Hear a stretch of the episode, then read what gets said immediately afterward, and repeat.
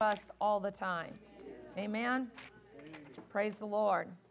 Hallelujah. If you don't mind, I'd like to just take a moment to pray over the word tonight because we want to make sure we get everything God wants us to get. So that means you have to hear everything and I have to say everything. Amen. So let's just be in agreement. Father, in the name of Jesus, tonight we believe for open windows of heaven, windows of revelation and insight, windows of encounters with God in this house. I ask, Father, that you plant the words in my heart to come out my mouth, that we hear it with our ears and it sinks into our heart that we are transformed and changed. Father, help us to be the men and women of God you've called us to be. Help us to be enlightened with those things that we are in need of. Help us to understand you more fully, to know and believe the love that you have for us. Help us to become stronger in the church today. Help us to become mightier. Help us to become bolder. And I thank you, Father, that no weapon formed against this night will prosper. I thank you, Father, we are guarded from the evil one. And I thank you and I praise you, Father. Tonight, the life and the light of God abounds in this place. In Jesus' name, amen. Hallelujah. Open your Bibles with me to Acts chapter 3. Is it dark out there? Did they forget to turn the lights up? Okay, I'm just checking. Maybe you thought, you know, the eyes of our understanding being enlightened. I thought maybe I was short on something. I actually, what I didn't know is that that's the way it usually is. Hallelujah. Acts chapter 3, um, verse 19, where we've been going, because we've been talking about since the beginning of the year restoration. Yeah. Restoration. God wants to restore all things. Amen.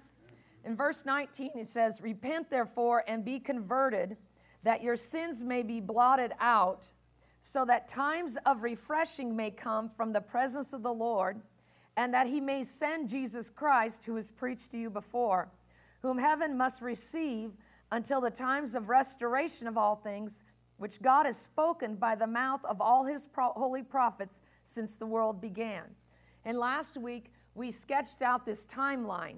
We sketched out the timeline that the prophets of old prophesied of a time of restoration of all things on one side of the timeline, and on the other side of the timeline, we see the restoration of all things. The beginning side of the timeline was when the world began.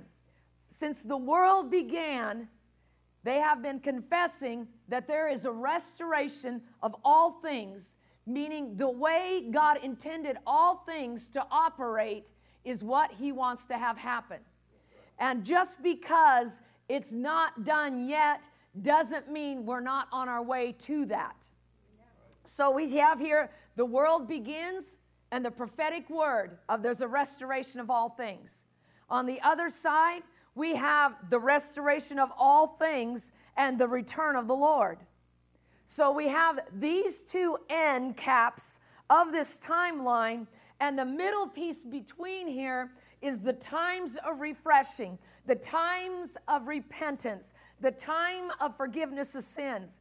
But um, I want to tonight especially look at this middle piece as times of repentance. And many times when we think of repentance, we think of this factor of, oh, I've got to bow and all these kind of things. And we start thinking penance instead of repentance. Repentance is a change of heart and mind.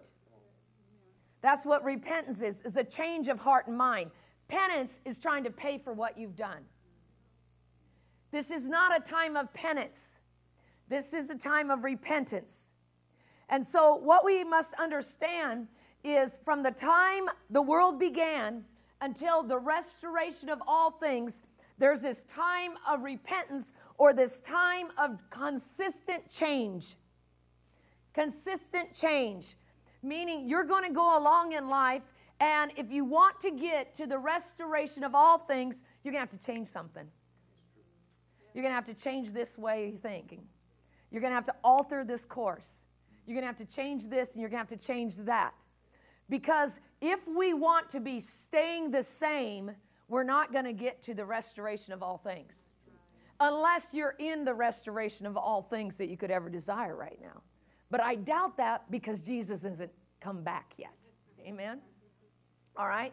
So, this timeline of changing, we have some changing to be done in our life. We have some altering that needs to be done. We have some modification that needs to be done to our walk with God. Now, how many of you know that you have to change? We have to make some amendments, if you would. You know, um, we have to make some changes in our life. We have to make some changes in our attitudes. We have to make some changes in our mentalities and our thought processes. But the beautiful thing of that is this time of changing is accompanied by time of refreshing. So you'll never get overwhelmed with how much I have to change. Because with every deviation or change you make, there's a refreshment to come. Amen? All right. So we, we discussed that. And then um, we said this that the quality of our life is entirely dependent on two things. The quality of our life depends entirely, say entirely. entirely. When it's entirely means there's nothing left out. It's on these two key factors. The quality of our life depends on how we submit to God and how we resist the enemy. Okay?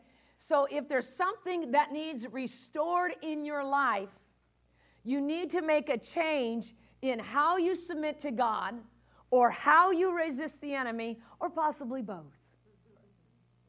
All right? So every everything that's needing restored in your life can be touched by one of those two keys or possibly both. All right? So last week, we took a length of time to talk about submission to God. And we talked about how um, that, um, in fact, we can go to Romans 6 16. Let's just go there for a moment. Can you flip that one over on the board for us? Romans 6 16 says, Do you not know that whom to you present yourselves slaves to obey, you are that one slaves whom you obey, whether of sin leading to death or of obedience leading to righteousness. So we find out here that whoever you submit to, you become a servant of. Whoever you submit to, you become a servant of. And the key is to become a servant of God. That's not a hard question, right? The key is to become a servant of God. And so we want to present ourselves as submitted to God so that we are His servants. Now, I notice this. Sometimes when we say we have to submit to God, the first thing our mind goes to is what we have to do. What we have to do. That means we have to do this, and we have to do this, and we have to do this. It's not about that. It's submission to the will of God. It just means I'm yielding my will to the will of God. Now, the reason sometimes it gets difficult is because we've missed out on what really is the will of God. Because, and we discussed this last week, we have a tendency to think that we're appeasing an angry God instead of delighting a heavenly Father. We're not trying to appease an angry God. Your submission is not about qualifying you for God's approval or love. Your submission to God's will is this the end you intended for mankind, I surrender to that intention. I surrender to that plan that you have for humanity. And, and then it takes away from us the demand of right and wrong and do this, don't do this, and all these requirements that are honest. This, that is not speaking the submission to the will of God. Is it warm in here? I have a lot of people shaking their heads yes and fanning themselves. So, all right. It's warm to me, and I would hate to fall asleep on my own message. Hallelujah. So, those of you that aren't warm, we'll hand out jackets, and those of you that are warm will help. All right. Praise the Lord. So, the key is we have to learn how to submit to His goodness without earning it. Because if we can earn it, we justify ourselves. But if we can't earn it, we don't feel like we deserve it. You understand what I'm saying? We have to uh, submit and surrender to the will of God and His goodness without looking for a way to deserve it in ourselves. This is about receiving what He has done, not getting what we deserve. Amen? All right. So we looked last week extensively in Matthew 8, and we're not going to go there again because we'll get hung there, about the centurion who came to Jesus to have his servant healed. And he made the comment, just speak the word only, for I am a man under authority, and I have soldiers under me. And when I say to this one, go, he goes. And so we look particularly at the fact that because he was surrendered, he had authority. And we have to understand the reason, the reason for our submission to God, it gives our resistance to the enemy more impotence, more power. It's more potent, okay? Because now think of this for a moment. If you are a person not submitted to God, and God turned up the power of God in your life, you would do more damage than help. You would do more destruction than blessing. So, what God is asking is if you will submit to me, as you submit to me, you will be given more authority in me. And then you can use that authority in me and resist the enemy. So, your level of resistance to the enemy is completely, um, uh, I don't know the right word, um, completely dependent and equal to the submission you have to God. Because what happens is when you're submitted to God, it's no longer your authority, but it's the authority of the one you're submitted to that's working through you. So the key is submitting to God so the authority of God works through me. Okay? Are we on the same page? So the level of your submission to God determines the level of your authority in God. And so we have to keep in our mind as we're going through this message tonight, the submission to God never, ever becomes a less than factor. It never becomes um, unnecessary. All right? It always is the master key to your whole life. Okay?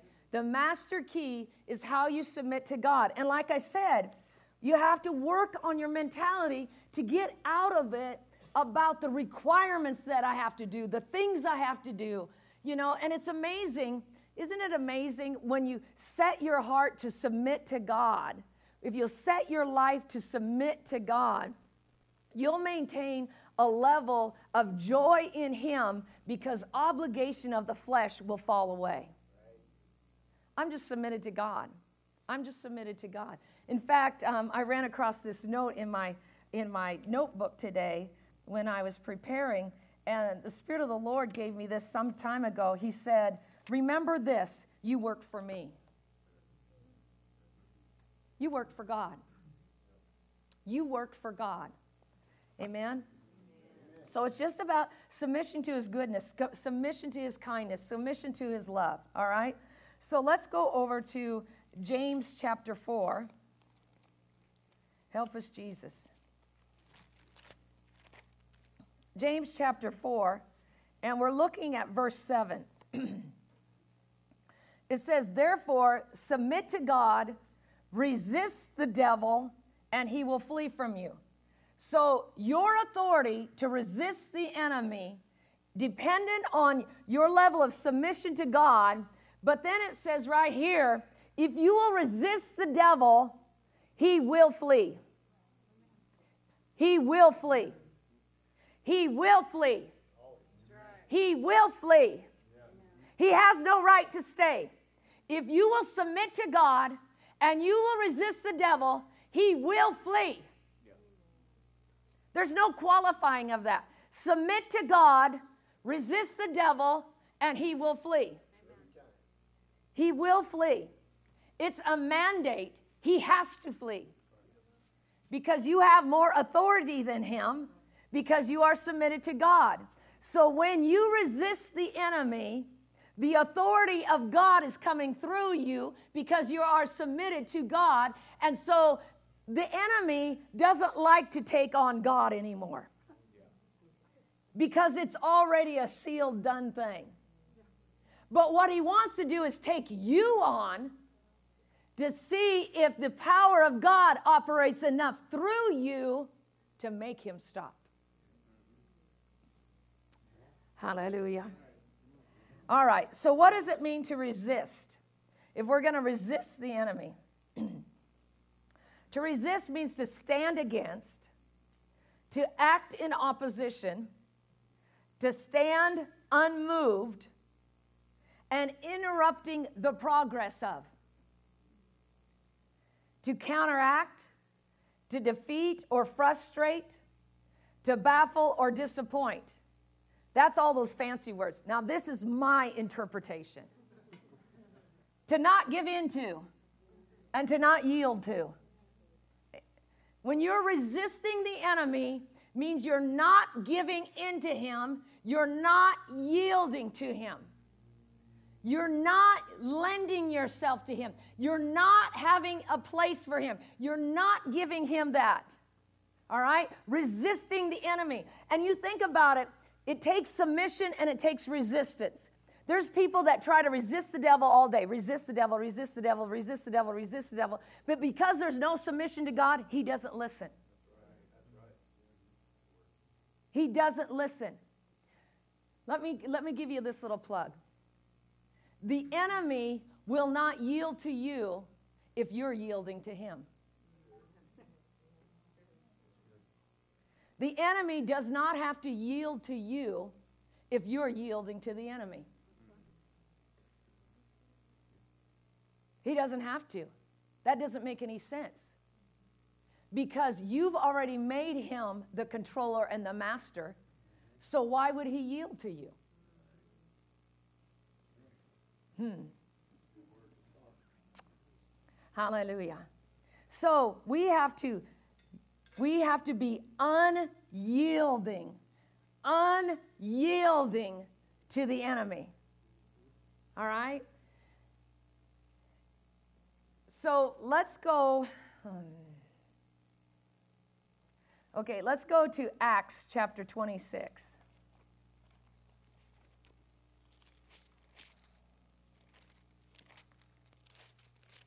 Acts 26. And this is Paul before King Agrippa. And Paul is recounting his experience on the road to Damascus. All right?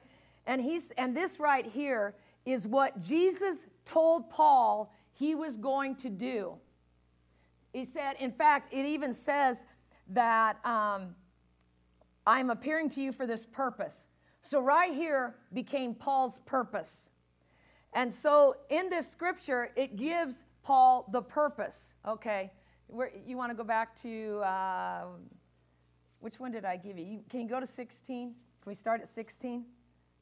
But rise and stand on your feet. This is Jesus speaking to Paul on the road to Damascus.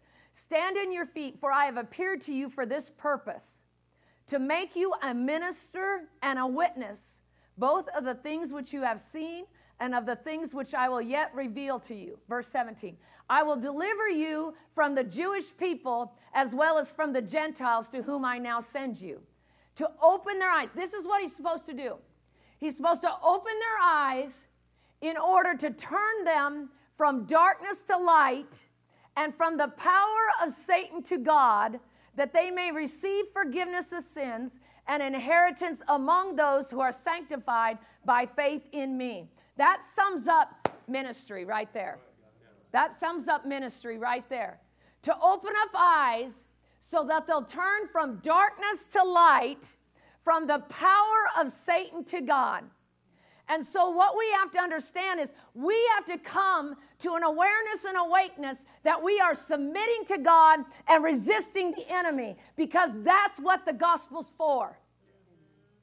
That's what the gospel's for, is to get us out of dominance of the enemy and under the control and the dominance of our Heavenly Father. Amen?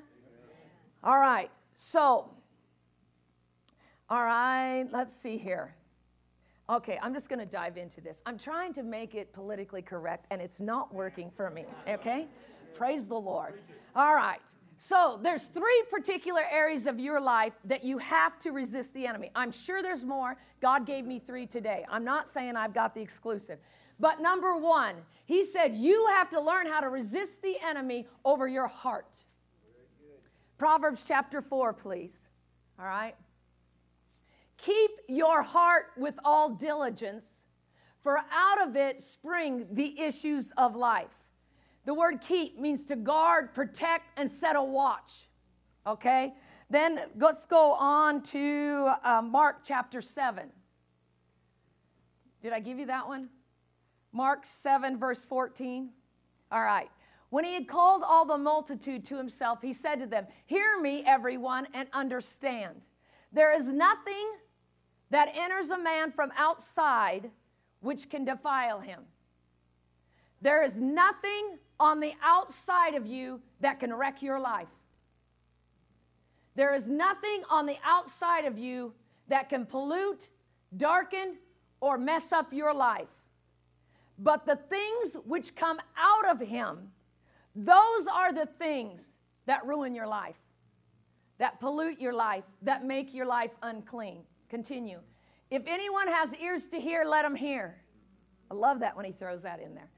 When he had entered a house away from the crowd, his disciples asked him concerning the parable. So he said to them, Are you thus without understanding also? Do you not perceive that whatever enters a man from outside cannot defile him?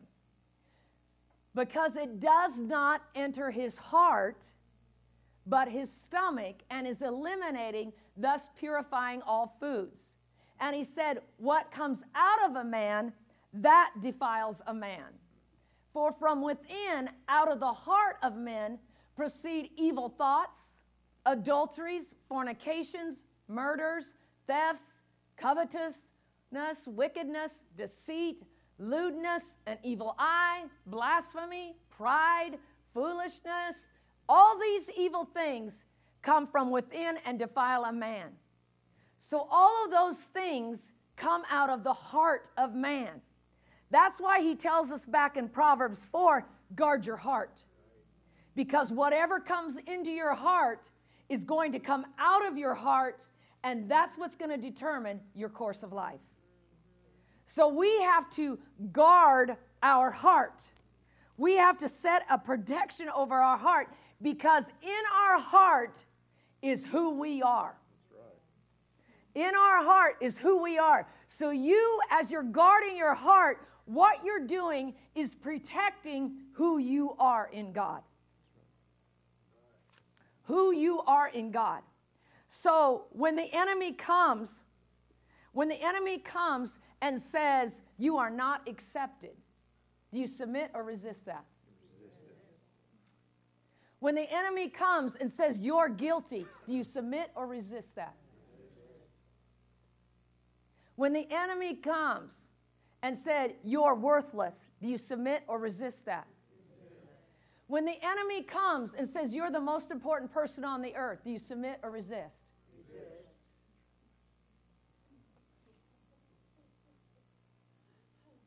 See, sometimes what happens is this, church.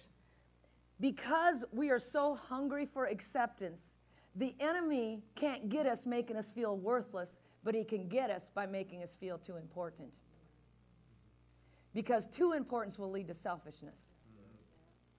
So when the enemy says, This is all about you and how you feel, ah. Do you hear what I'm saying? See, we got to guard our heart. We got to guard our heart from worthlessness. We got to guard our heart from pride. We got to guard our heart from being insignificant, but we got to guard our heart of being too important. We got to guard it both sides because it's the same enemy looking for an opportunity into a heart to defile a life. Hallelujah. Hallelujah. So when the temptation to complain is there, you complain, resist.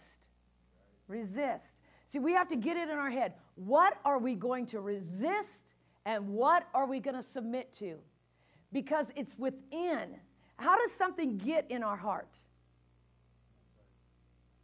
How does something get in your heart? You heard the news tonight. Did that all get in your heart? Isn't it funny that the news commentator one time can tell say something about someone you cherish and you can call it a lie, but if they say something about someone you don't like, it's the truth. Are you following what I'm saying? We have to learn how to guard our heart, protect our heart. And this is the key. Whatever you will meditate on becomes a part of you. Whatever you will meditate on becomes a part of you. So you can't give second thought to the enemy's lies. You can't give second thought to what he's saying. Guilt, resist or submit. Resist. Come on, see, we, we got to resist it. We got to get active. We're guarding our heart that has the potential of defiling our whole life, and we're trying to get restoration, and defilement will stop me on this timeline or make me go the wrong way. We've got to get active, energetic, and efficient at guarding our heart. Your husband doesn't love you. Resist or submit. Your children are all going to end up in prison. Resist or submit. See, we've got to get quick on this. You're going to go down in that airplane. Resist or submit. Resist. You're going to enjoy your family reunion. Resist or submit.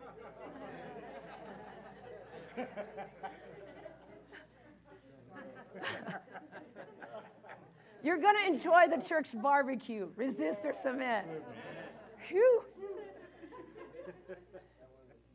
See, well, but we have to get this fixed. We have to get this fixed. We know what to resist and we know what to submit.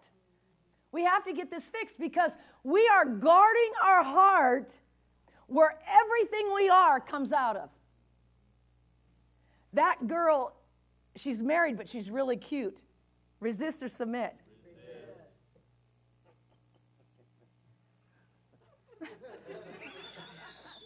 yeah. You busted?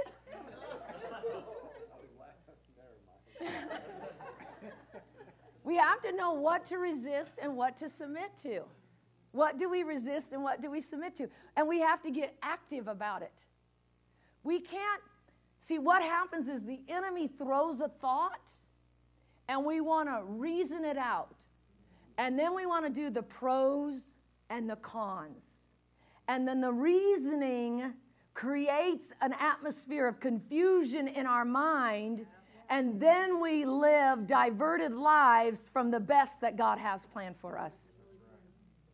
Do you understand what I'm saying? All right. So we have to guard our heart on who we are. We have to maintain it. We have to watch over our heart. We can't allow thoughts. How about this one? You're never going to make it. Resist.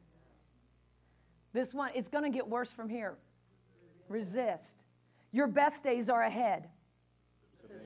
See, it's just as important. In fact, what is more important, what you submit to, than what you resist. What you submit to, than what you resist. I remember hearing a story years ago, a football story. Um, by um, Tom Osborne said this. And he said, um, when he took over the football program at Nebraska, they had trouble fumbling. They were fumbling the ball, they were fumbling the ball, they were fumbling the ball. And he said he finally learned I couldn't tell them anymore, don't fumble, don't fumble, don't fumble. Because every time I said to them, don't fumble, the first thing they thought of is fumble. I cannot fumble. I cannot fumble. I'm not going to fumble. I'm not going to fumble. But the truth of it is, he had to change that, he said, because I put fumbling in every player's head. And he said, so what I had to do is I had to start saying to them, hold on to the ball, hold the ball, hold the ball, hold the ball. And so all they thought about was holding the ball. Okay? See, submission to the good in itself is resistance of the evil. Yeah, Amen. So when it comes to your heart, you have to submit what is good and what's right because that in itself will help eliminate the evil. Hallelujah. All right, because we can't allow the enemy to tell him where we are or who we are. What you have to do is refuse him admission to your heart. He has no right to your heart. The enemy has no right to your heart. He has no right to tell you who you are. He doesn't know who you are. That's why he's trying to tell you who you are. And once you tell him who you are, he must flee from you. Amen? All right. So you have to protect your heart. You have to guard your heart. You have to resist the enemy in your heart. Now let's go over to Colossians 1, verse number 13.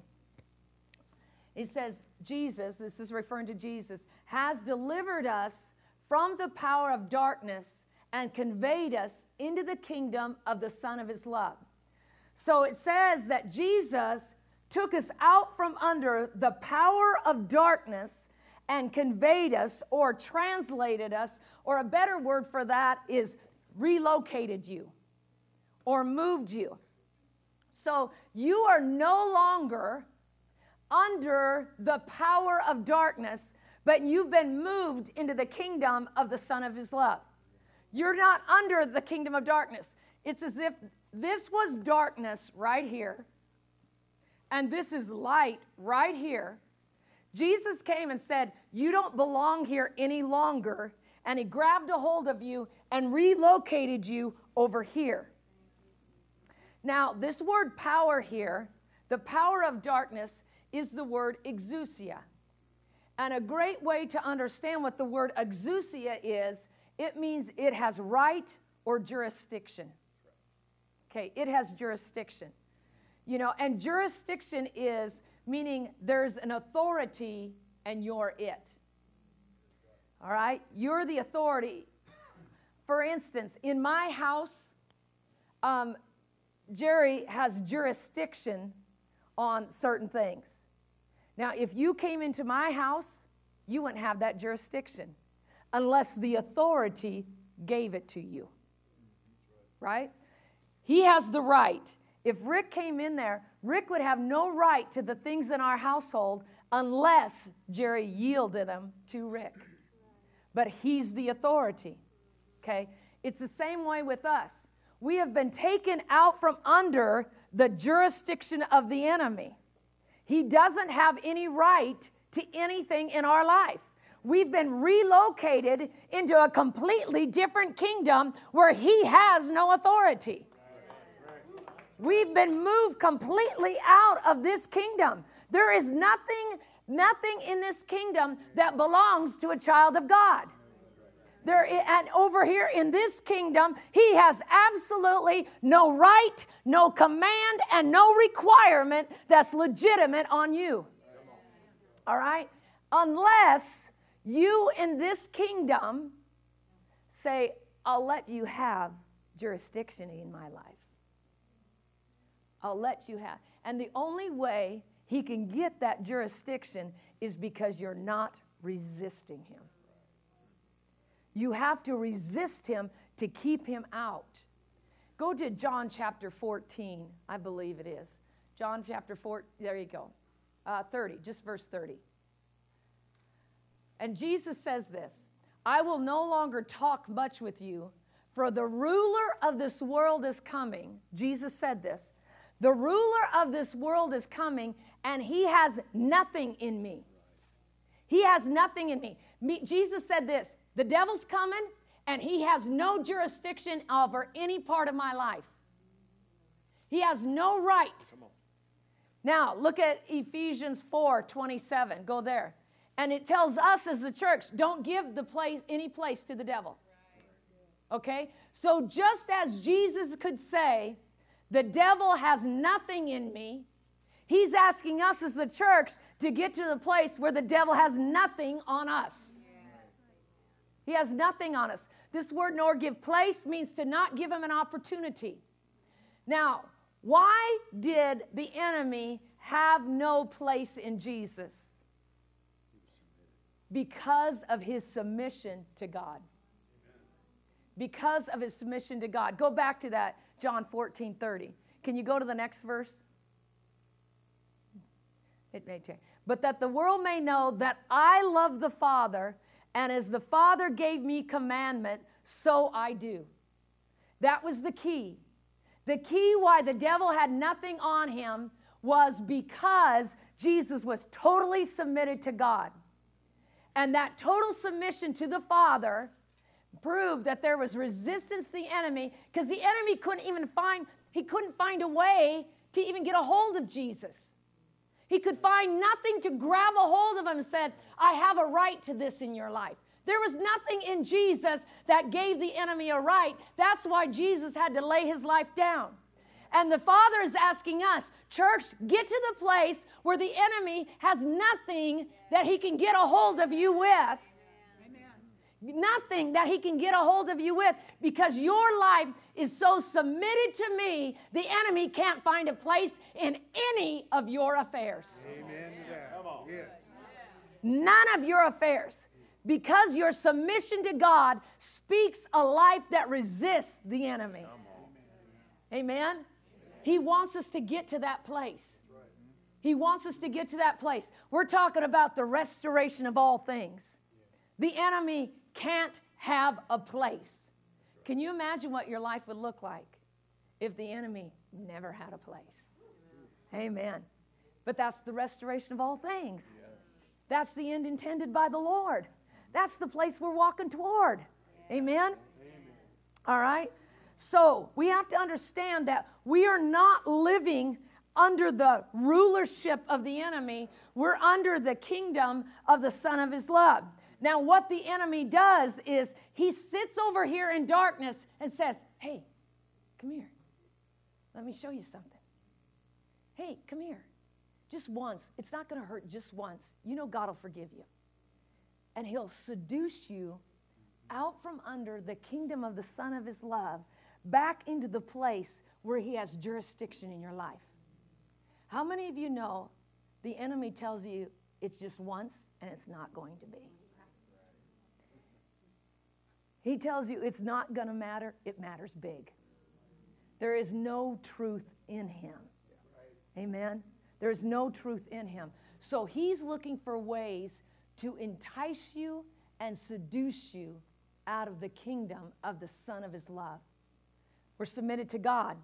This, com- this kingdom over here operates according to the will of the Master, where it's all goodness, it's the life of God, it's the light of God. It's everything your heart could ever desire. It's everything that you could ever want and dream. And yet the enemy tries to seduce people away from the church, away from that kingdom, promising that this life over here is better. And everybody that gets here finds out it's wrong. If you tell me your life is better without God or church, I'm sorry you'll have to be called a liar. Life is not better without God. It is never better without God. The enemy wants us to think that. But we have to understand when he's on his seductive path toward us, how many of you know that it's best to get a hold of it with first thought than wait until it grows a while? How many of you ever had a garden? A weed this big is much easier to contend with than one that's this big. So the first thought, the first thought, the first thought. Have you ever noticed when you're when you're walking trying to be submitted to God, it seems like sometimes the enemy is just resisting you with everything he's got, trying to keep you back, to keep you back. How many of you ever noticed that to get up at five o'clock in the morning is nothing to go hunting, but the alarm goes off at five o'clock to go to church? It's a whole different party. Do you understand what I mean? That alarm goes off to get to church early, so you get here for prayer on Sunday morning. It's like, oh, I don't have to. Do you understand what I mean? That's what it's talking about. See, the enemy is resisting you, and you're supposed to resist him back to keep you out of a level of fervency and passion for the master. Because the more fervent you are for God, the more submitted you live toward God. And so, what he does is he tries to keep you where your passion level goes up and down and up and down. Your fervency goes up and down and up and down. Your self disappointment goes up and down and up and down because he knows if he can keep that happening in your life, your submission level to God will go up and down and up and down, and he'll find a way to get a hold of you. Hallelujah. Thank you, Jesus. Amen. So, when the enemy is tempting you, you resist or submit. What about this? When the enemy, you're having a spat at home, and the enemy, and, and all of a sudden it comes to you, well, I should just say this one more thing.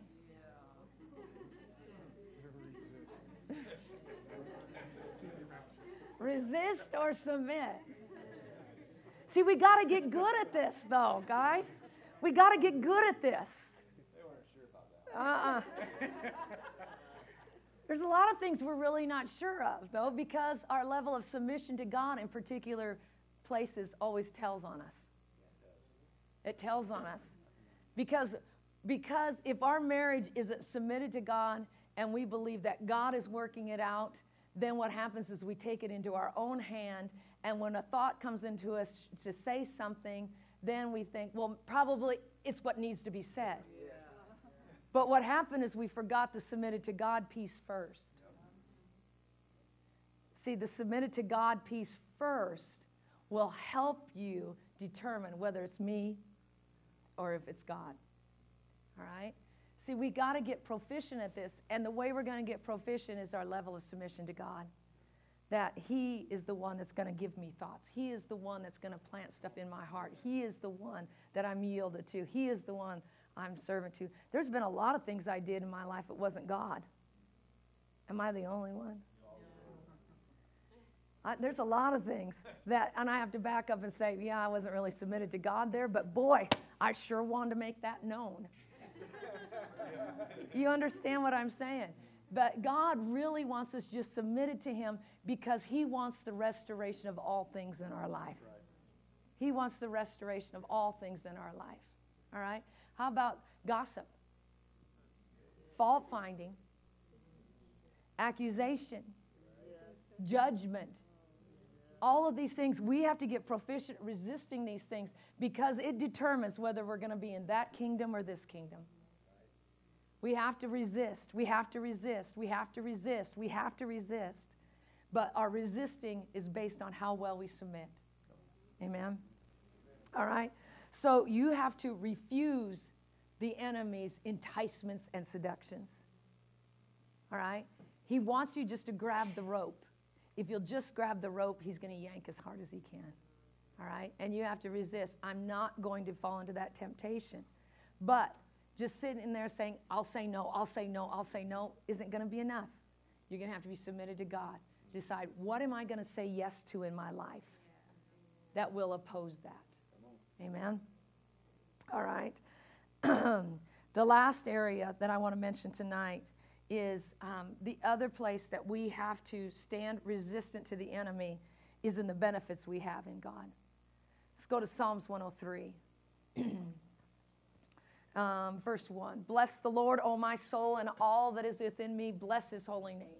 Bless the Lord, O my soul, and forget not all his benefits who forgives all my iniquities and heals all my diseases, who redeems our life from destruction and crowns us with loving kindness and tender mercies, who satisfies our mouth with good things so our youth is renewed like the eagles, who executes righteousness and justice for us when oppressed. These are all benefits of God. Now, understand this. In this, go back to verse 2. It shows us these benefits. All right, now verse 3. The first benefit is he forgives all your iniquities. Forgiveness. The next thing is he heals all your diseases. Health.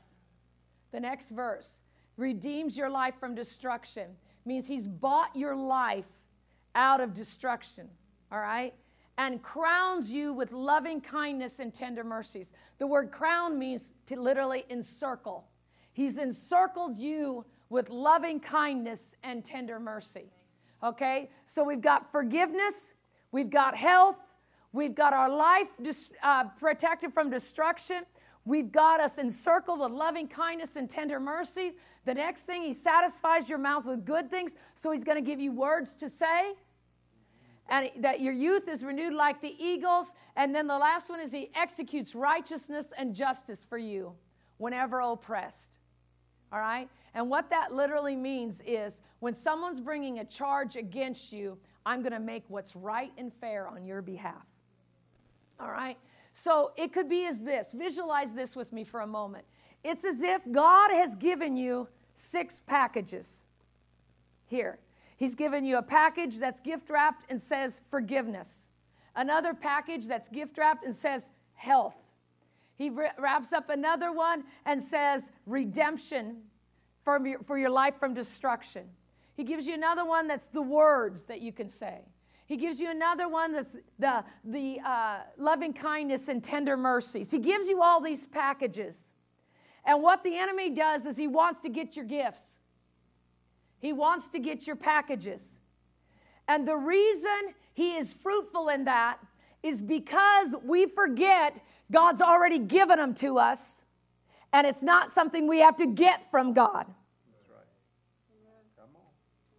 We forget health is already given to us. Forgiveness is already given to us. We don't have to get it, it's already given. And the enemy, okay, this is going to be our gift package, okay? I'm holding this package of health in my life, and the enemy keeps trying to, and I have to resist him and not let him have it.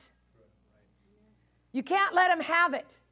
You can't let him take your forgiveness and he encumber you with guilt and condemnation. You can't let him have it. It's already yours. It's already yours. It's already yours. And the enemy is stealing your gift.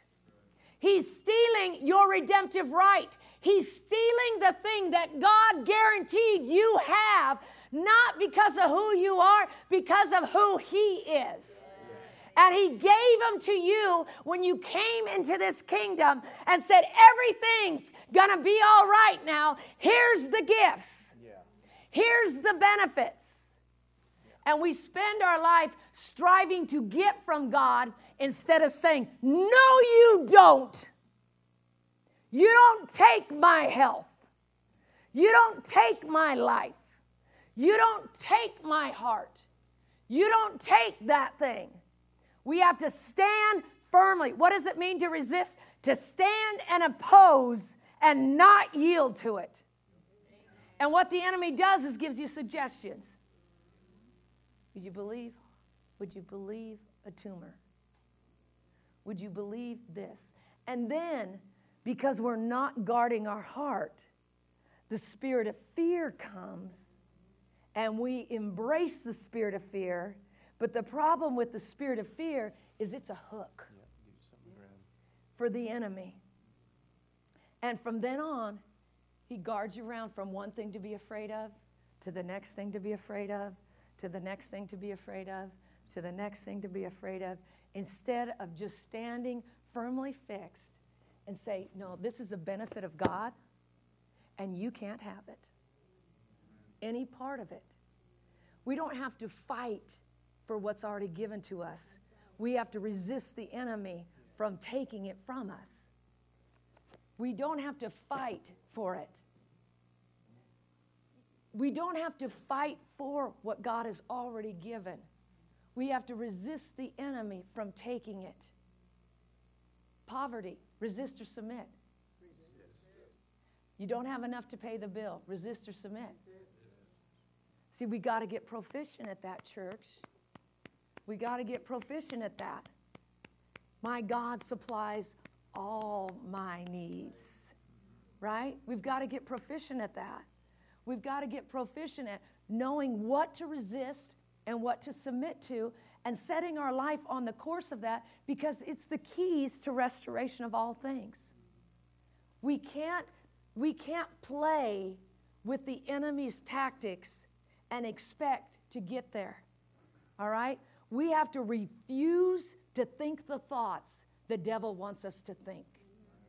We have to refuse to speak the words the enemy wants us to speak. We have to refuse to fear the things the enemy wants us to be afraid of. We have to refuse it. We can't wait. We can't wait for somebody else to fix it. We have to start refusing from ourselves. What comes out of a man is what defiles a man. So, what we have to do is on the inward man, the man of God that's in us, the woman of God that's in us, has to become fully persuaded and convinced of what's in this kingdom that we're called to live in so that we resist everything else and stay protected and guarded right here. You weren't made for this kingdom of darkness over here. Body, soul, and spirit doesn't survive in this proficiently. And you can't be moved by what someone is doing for a length of time. You have to stay in this kingdom of light and life. And you can't spend all your time just um, binding the devil without submitting to God. You can't do that. You've got to come to a new place and a new level of surrender and submission to God. Hallelujah. I am yours to command. I am yours to command. And if you command me, I obey you. And then my health is in your hand. Then my deliverance is in your hand. Then my restoration is in your hand.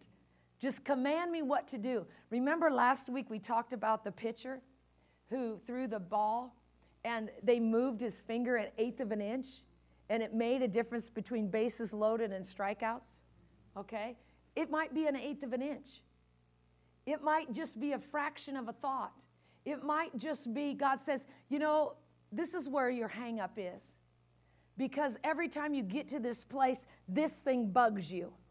Or every time you see this person, you want to hide. Offense, resist or submit.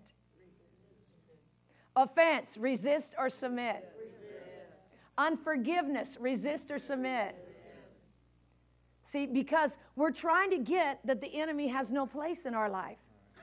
No place in our life. And to us, we don't see the connections of those things and the quality of our life. But in the unseen realm, there's connections that we don't know how they connect. We don't know how they connect, but they're connected. So, what we have to do is just set ourselves to submit to God because He can reveal that so you know what to resist and what to submit to. All right? Because the enemy, I'm going to say it again, the enemy will never yield to you when you're yielding to him. And a good thing to always know when it talks about resisting and submission, the thing you always resist is anything Jesus has bought and paid for on your behalf needs to be resisted. Anything Jesus has already paid for has to be resisted. Anything Jesus has already paid for has no right to be in your life. It's under the wrong jurisdiction. It doesn't have the right. It doesn't have the right to be in your life. But the enemy, through length of time, cause us to cope rather than to conquer because we wear out, we wear down, we think it's all we deserve. See, he's working on us. He's working on us. He's working on us to get to get the place where our heart is convinced that that's our lot in life. All right? And so we have to be sharp. We have to be on top of it. You know, there's going to be people say horrible things about you to your face or behind your back.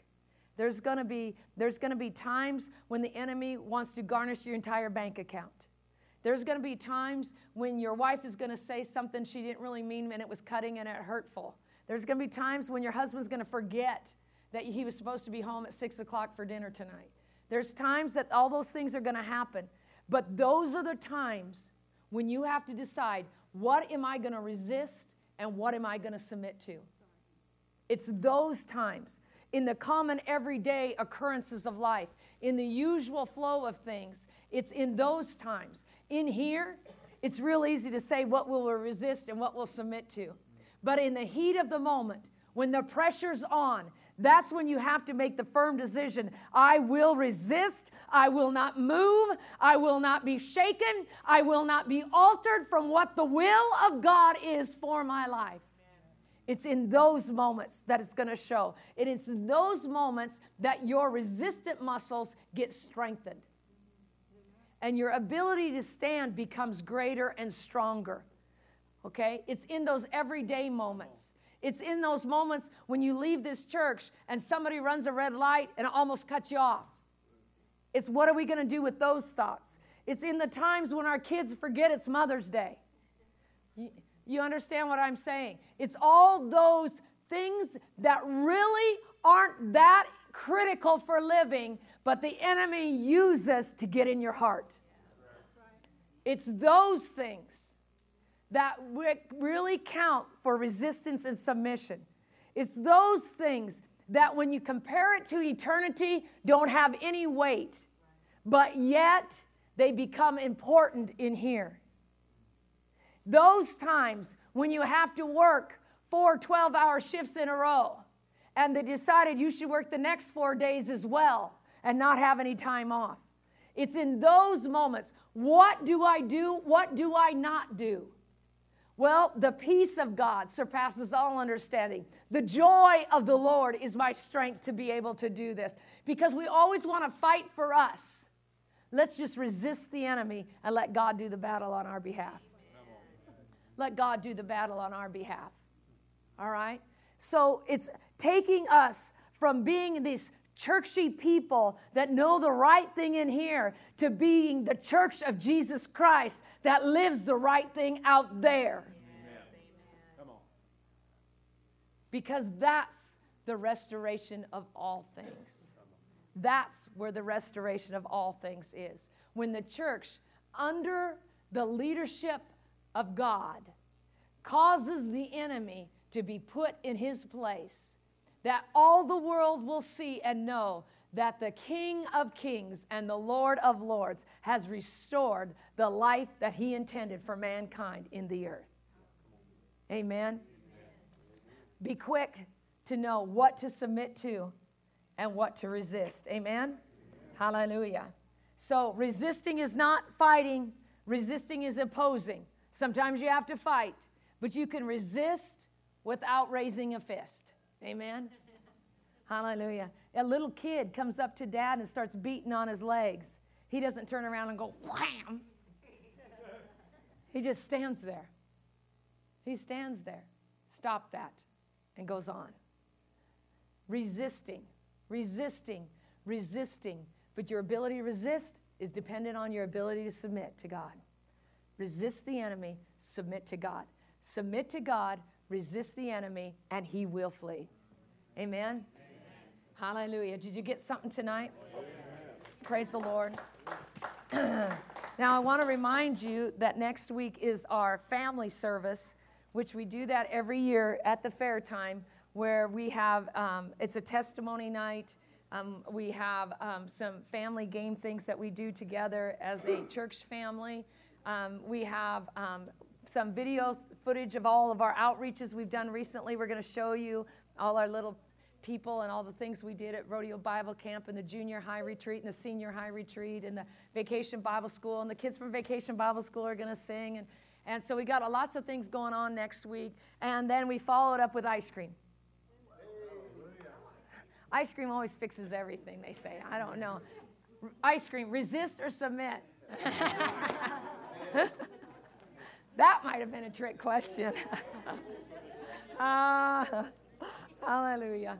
Praise the Lord. Let's all stand to our feet. Hallelujah. Father, I thank you that you make us sharp and keen what to resist and what to submit to. I thank you, Father, for the ability of God coming through us, the authority of God coming through us, for we are submitted to God. And I give you praise and I give you thanksgiving for it, Father, that this is a people designed for restoration, a people made to be whole and healthy, forgiven and free, preserved and kept with the word of the Lord in their mouth. I thank you, Father. We are a people that will influence our community, that we will penetrate the kingdom of darkness, that we'll take back everything the enemy has stolen from our families, our communities, and our nation, Father. We thank you and praise you, Father, that we are the watchmen on the wall, waiting for the return of the Lord. And we give you praise and thanksgiving for it. In Jesus' name, amen. Amen. Hallelujah. Thank you for joining us for this message. We'd like to take this opportunity to encourage those listening from anywhere in Central Oregon to join us Sunday mornings at 10 a.m. and Wednesday evenings at 7 p.m. for our regular services. We understand that many do not have a home church, and we can't emphasize enough the importance of connecting with a church family. We'd be honored to meet you and spend time with you, praising God.